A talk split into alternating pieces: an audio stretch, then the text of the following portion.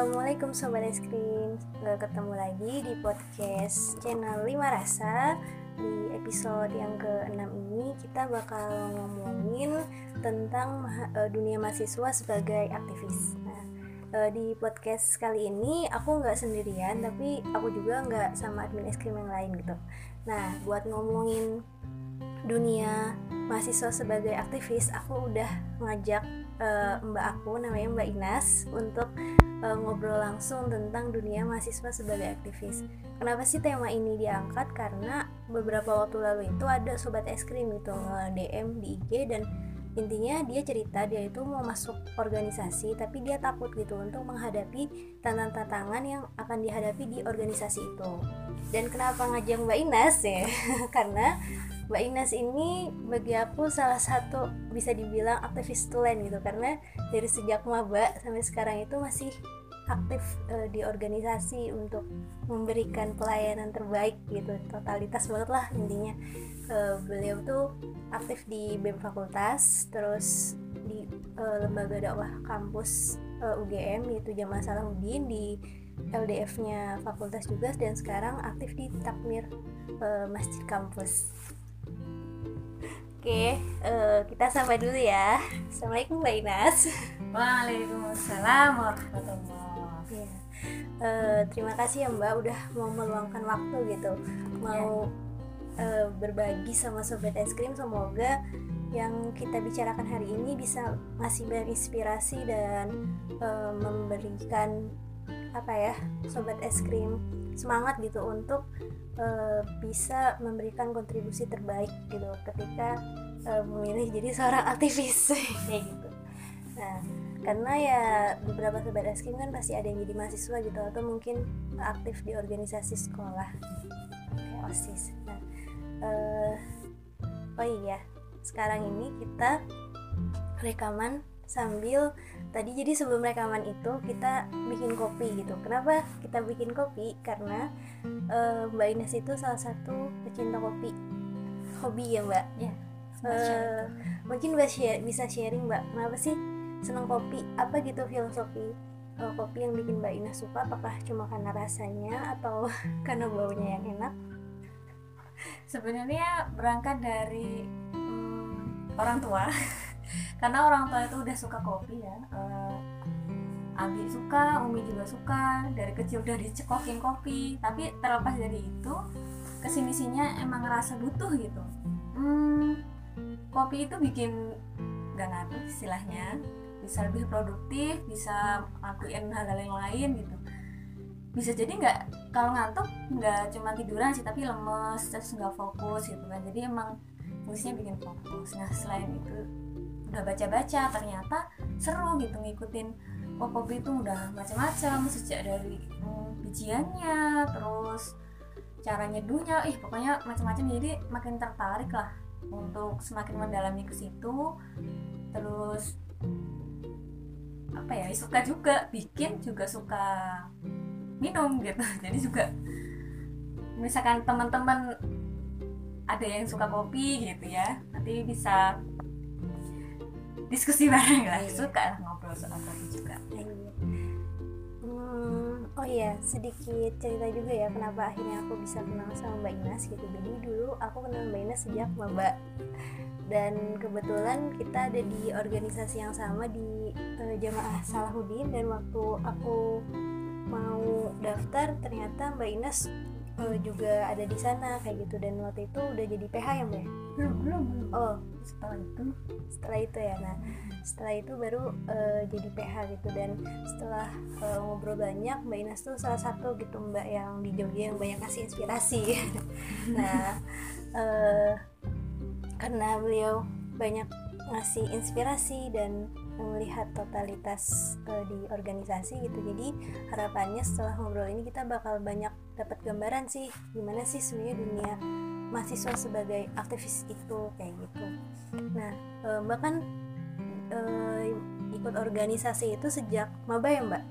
Ya nah waktu itu tuh kenapa sih mbak akhirnya mbak memutuskan untuk ikut organisasi gitu? Di saat mungkin yang lain itu apalagi ya di UGM ya dengan kesibukan praktikum lah. Ya tahu sendiri lah ya uh, gimana kesibukannya. Tapi gue memilih untuk ikut organisasi itu dulu motivasinya gimana mbak? Awalnya kalau ini lagi-lagi alasan klasik karena dulu orang tua juga aktivis di kampus gitu. Aktivis rohis juga. Jadi semacam punya role model gitu ya orang tua sendiri. Tapi emang ketika maba itu pikiranku aku di Jogja jauh-jauh apakah cuman buat kuliah gitu? Kan rugi banget gitu rasanya. Ingin masuk uh, terlibat gitu di organisasi terus ketika screening gitu kan ada buku panduannya ya. Kok kayaknya nggak ada yang menarik gitu cuman satu gitu kan dan itu rohis gitu. Sebenarnya kenapa milih rohis karena pada dasarnya aku juga paham bahwa dakwah itu wajib bagi setiap muslim gitu. dan ketika aku lihat ya di kampus siapa sih perwajahan dakwah itu secara resmi ya gitu? Yaitu rohisnya. Kalau di univ ya rohis univ kalau di fakultas juga uh, ya rohis fakultas gitu. Jadi emang langsung daftar dua-duanya di Jemaah Sulawudin ya yang, yang kampus gitu sama di LDR fakultas waktu itu berarti uh, motivasinya karena uh, pertama uh, lembaga dakwah kampus itu lembaga dakwah kampus itu ada perwajahan dakwah dan motivasi orang tua gitu. Ya, itu ada porsinya tapi ya sedikit, ya, sedikit. terus waktu pertama kali kan berarti udah kebayang ya aktivitasnya itu ya sekitar dakwah gitu. Ekspektasi mbak sebelum masuk dan sesudah masuk itu gimana mbak? Sebenarnya hmm, apa ya ekspektasinya kan ketika masuk tuh udah langsung banyak kegiatan gitu. Teman-temannya tuh setidaknya orang-orang yang udah paham agama. Apalagi dia kerohanian Islam gitu. Terus um, apa ya? Ya itulah itu ya tapi apa yang didapatkan gitu ya ternyata memang nggak nggak mulus gitu uh, pertama memang ya organisasi itu perkumpulan orang ya bukan robot nih manusia gitu. Jadi emang ada yang apa ya saling saling tergantung lah gitu. Kalau ada yang nggak oh ya ada yang lari ada yang dia cuma jalan nah itu kan jadi menghambat apa ya geraknya secara keseluruhan gitu. Jadi nggak kayak wah namanya kan udah terkenal misalkan sejak tahun-tahun sebelumnya gitu kan udah mungkin udah ngikutin sosmednya atau gimana gitu. Tapi kok di dalam jadi gini ya kayak geletek gitu. Tapi ya gitu. Terus sempat sih merasa di fakultas ya di fakultas itu kayak nggak dikaryakan. Di semester 2 aku daftar BEM. Oh. gitu itu motifnya karena nggak dikaryakan. Sedangkan di fakultas aku tuh butuh butuh komunitas gitu ya butuh sekre lah istilahnya gitu. Selain uh, di kelas nanti kalau misalnya nunggu kelas lagi itu mau nongkrong di mana gitu kan. Sebenarnya bisa di masjid sih gitu ya kalau itu aku di rohis gitu maksudnya banyak teman-teman gitu. Tapi terus ternyata di bem ini ya bisa lah gitu ya. Untuk mewakili jaringan-jaringan yang ada di fakultas jadi aku juga nggak menghilang lah istilahnya. Aku ada di rohis gitu kan rohis univ maksudnya. Tapi di fakultas aku juga punya teman-teman lah kayak itu uh, sedikit gitu ya. Maksudnya ini masih banyak lagi gitu kan. Cuman ini jadi satu gambaran yang sempat mengecewakan hmm. aku ketika ada di rohis gitu. Berarti uh, mbak juga waktu di uh, eh, JS waktu di LDF dan di BEM kan pasti lingkungannya beda-beda kan ya mbak? Tantangannya juga beda-beda. Nah itu gimana mbak adaptasinya? Kalau kultur ya hmm, suasananya emang beda sih. Kalau BEM itu kan memang arahnya pergerakan dia tuh lebih politis. Dia ya tergantung di bidang-bidang bidang masing-masing. Kalau kan memang aku dari Fakultas Teknologi Pertanian jadi BEM-nya itu lebih fokus ke misalkan masalah-masalah lingkungan, masalah pangan gitu kan. Petani atau apa harga mahal misalkan atau impor gitu kan yang sering di masalah apa namanya dibahas gitu ya. E, sedangkan kalau di Rohis bisa jadi politis tapi unsur Islamnya kan juga di bawah gitu ya karena memang dakwah lah ya apa ya visi lembaga itu juga menentukan gitu uh, agenda-agendanya dan bagaimana suasana orang-orang suasana perkumpulan di situ gitu. Kalau di BEM ya iya ada yang dari uh, sebagian besar muslim gitu ya. Ya seperti mahasiswa pada umumnya gitu. tapi juga ada yang muslim sehingga kadang itu kita ada batasan-batasan untuk menyuarakan misalkan ada opini-opini Islam tuh ada apa ya semacam barrier gitu. Yang nggak bisa itu itu jadi pendapat lembaga gitu.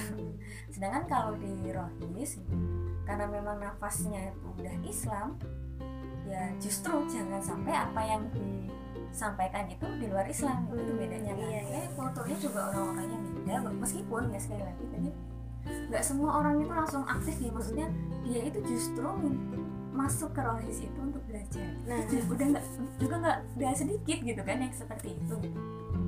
jadi ada juga yang em, ya gitu ya pergaulannya gitu ya masih belum paham gitu. tapi secara kultur emang jadinya ngarus ya terarus kalau di rohis itu misalkan dia duduknya pisah rapatnya pisah gitu kalau di BEM nya rapatnya melingkar gitu. ya berarti kita bisa membatasi diri lah di mana pun itu. Meskipun ya di rohis nggak ideal ideal amat gitu. Apalagi di BEM gitu itu semakin semakin ngerasa beda gitu kan dengan misalkan eh, prinsip kita gitu dalam bergaul dengan utamanya lawan jenis gitu. Tapi ya kita tetap harus nggak galak atau apa nggak yang mengasihkan diri tapi ya dibatasi diri kan kok mbak kan waktu maba itu kan udah sampai ikut tiga organisasi ya mbak? Langsung ya berarti? Ya jeda setahun bem itu kan ya? Sebenarnya ketika semester berapa ya? Semester 4 itu aku jadi PH di BEM hmm. Itu aku resign dari rohis fakultas. Karena Wow. merasa nggak dikaryakan aku ngapain di sini? Gitu. Sebenarnya gitu. Dan kan aku masih mempertahankan di jamaah Salahuddin ini. Rohisnya tuh masih ada gitu ya. Hmm. kegiatan rohisnya masih itu kan pasti banyak banget eh, amanah tugas tanggung jawab yang dikasih dari BEM maupun JS kan mbak. Dan kita tuh sebagai seorang muslim ketika dikasih amanah kan ya harus tanggung jawab gitu. Tapi di sisi lain eh, kita juga seorang sebagai seorang mahasiswa ada tanggung jawab lain sebagai mahasiswa itu sendiri gitu ya entah tugasnya gitu. Nah itu gimana sih mbak membagi waktunya gitu? Dan eh, supaya ketika kita sebagai aktivis itu ya nggak apa ya eh, kapan sih kegiatan eh, kampus eh, di organisasi itu kita priori- prioritaskan gitu kapan eh, ya nanti dulu deh kayak gitu. Itu tuh gimana mbak mempertimbangkan sebenarnya memang eh, tolabul ilmi itu wajib ya dakwah juga wajib Hmm. jadi sebetulnya dua hal ini antara kuliah dengan organisasi yang hirohis utamanya itu nggak perlulah kita pertentangkan Hmm. bukan lawan ya. Iya bener-bener jadi memang sesuai porsi. Misalkan memang eh, apa kegiatan di rohis itu butuh peran kita atau itu memang tanggung jawab kita itu perlu kita pikirkan lebih gitu. Nah, sedangkan ada mungkin apa ya semacam trik gitu ya. Hmm. kalau di FTP gitu ya di fakultasku gitu itu ada aturan kalau mau uas itu absensi kuliah minimal 75 Oh iya. nah ada yang berbeda gitu berapa persen ada yang nggak dihitung gitu Iya. tapi jadi aku tuh eh, punya namanya manajemen bolos bisa ya manajemen bolos itu eh, di di buku note itu tuh aku punya rekapan presensi sendiri Hmm. setiap mata kuliah terus setiap pekan aku datang apa bolos itu kalau misalkan ini kira-kira ya ada tiga eh, kesempatan aku bolos. Dengan ada rapat atau ada kunjungan apa gitu yang itu memang aku harus Hadir. hadir gitu. Akhirnya ya udah sekarang gitu bolosnya. Tapi kalau udah maksimal kalau misalkan udah dua gitu ya itu biasanya yang satu itu disimpan gitu. Hmm. kalau jaga-jaga di uh, sisa semester itu gitu salah satunya gitu ya. Dan kalau udah masuk di kelas itu harus fokus. Jadi kalau kalaupun ada tugas-tugas organisasi itu nanti dulu gitu. Kelas dulu fokus dulu supaya apa sih? Itu tuh biar mencegah namanya sistem kebut semalam. Oh, ya Bener, atau puas gitu. Jadi kan kita udah paham tuh waktu di kelas makanya duduk paling depan ya. Itu aku setiap kuliah selalu duduk paling depan gitu. hmm. meskipun samping kanan kiri udah nggak ada teman itu apa ya eh, di samping itu tuh trik untuk menghindari duduk di sampingnya cowok sebenarnya Oh iya ya. jadi aku duduk paling depan biar paling dekat dengan dosennya gitu langsung melihat hmm gini gitu terus lebih apa ya lebih nggak diganggu lah intinya Hmm. sama teman-teman ini gimana ini gimana Eh, gitu deh. fokus ya waktu di kelas itu nah apalagi gini ya- itu menghindari misalkan ada acara rohis gitu. Tapi pas uas atau UTS gitu. Kan nanti semacam kita harus memilih gitu mana itu bisa dilihat dengan cara yang tadi gitu kan. Nah, ini ya memang mahasiswa gitu kan. Sebenarnya dua nggak bisa kan ya 24 kali 7 hari itu selalu belajar. Kan nggak Iya, dia tidur dia ada yang nonton ada yang jalan-jalan ada yang traveling apa gitu kan semacam untuk refreshing Mm-mm. karena dia nggak bisa terus terusan belajar gitu nah di itu kan sebenarnya waktu-waktu yang kita bisa isi dengan aktivitas apa pun yang memang kita pilih Hmm. ketika kita milih di organisasi insya Allah gitu itu lebih produktif Iya sih, bener ya. aktivitas selingan dari belajar itu tuh nggak sekedar ya, habis energi kita buat jalan-jalan shopping ya atau nge-mall atau apa. Udah nggak ngabisin duit. Ya atau cuma shopping tapi ya kita di insya Allah itu lebih bermanfaat gitu. Waduh luar biasa banget ya. Harusnya aku ngobrol gini pas aku maba loh mbak. Supaya menghindari yang tadi ya eh, Sistem kebut semalam atau kadang tuh Ada kan di organisasi Aduh maaf mbak aku nggak bisa eh, megang amanah ini Aku besok mau uas sih kan kayak gitu. Ternyata kan ternyata bisa dua-duanya bisa optimal gitu Ketika emang kita bisa eh, menempatkan gitu Kapan harus optimal di yang eh, organisasi sama sebagai mahasiswa kayak gitu. Dan kalau misalnya ngasih eh, ama apa ngasih kontribusi ke organisasi itu kan berarti ketika kita dapat amanah terus ngasih yang terbaik di amanah itu kan bahasan itu gimana sih supaya kita eh, bisa ngasih eh, pengaruh positif ke organisasi itu? Sebenarnya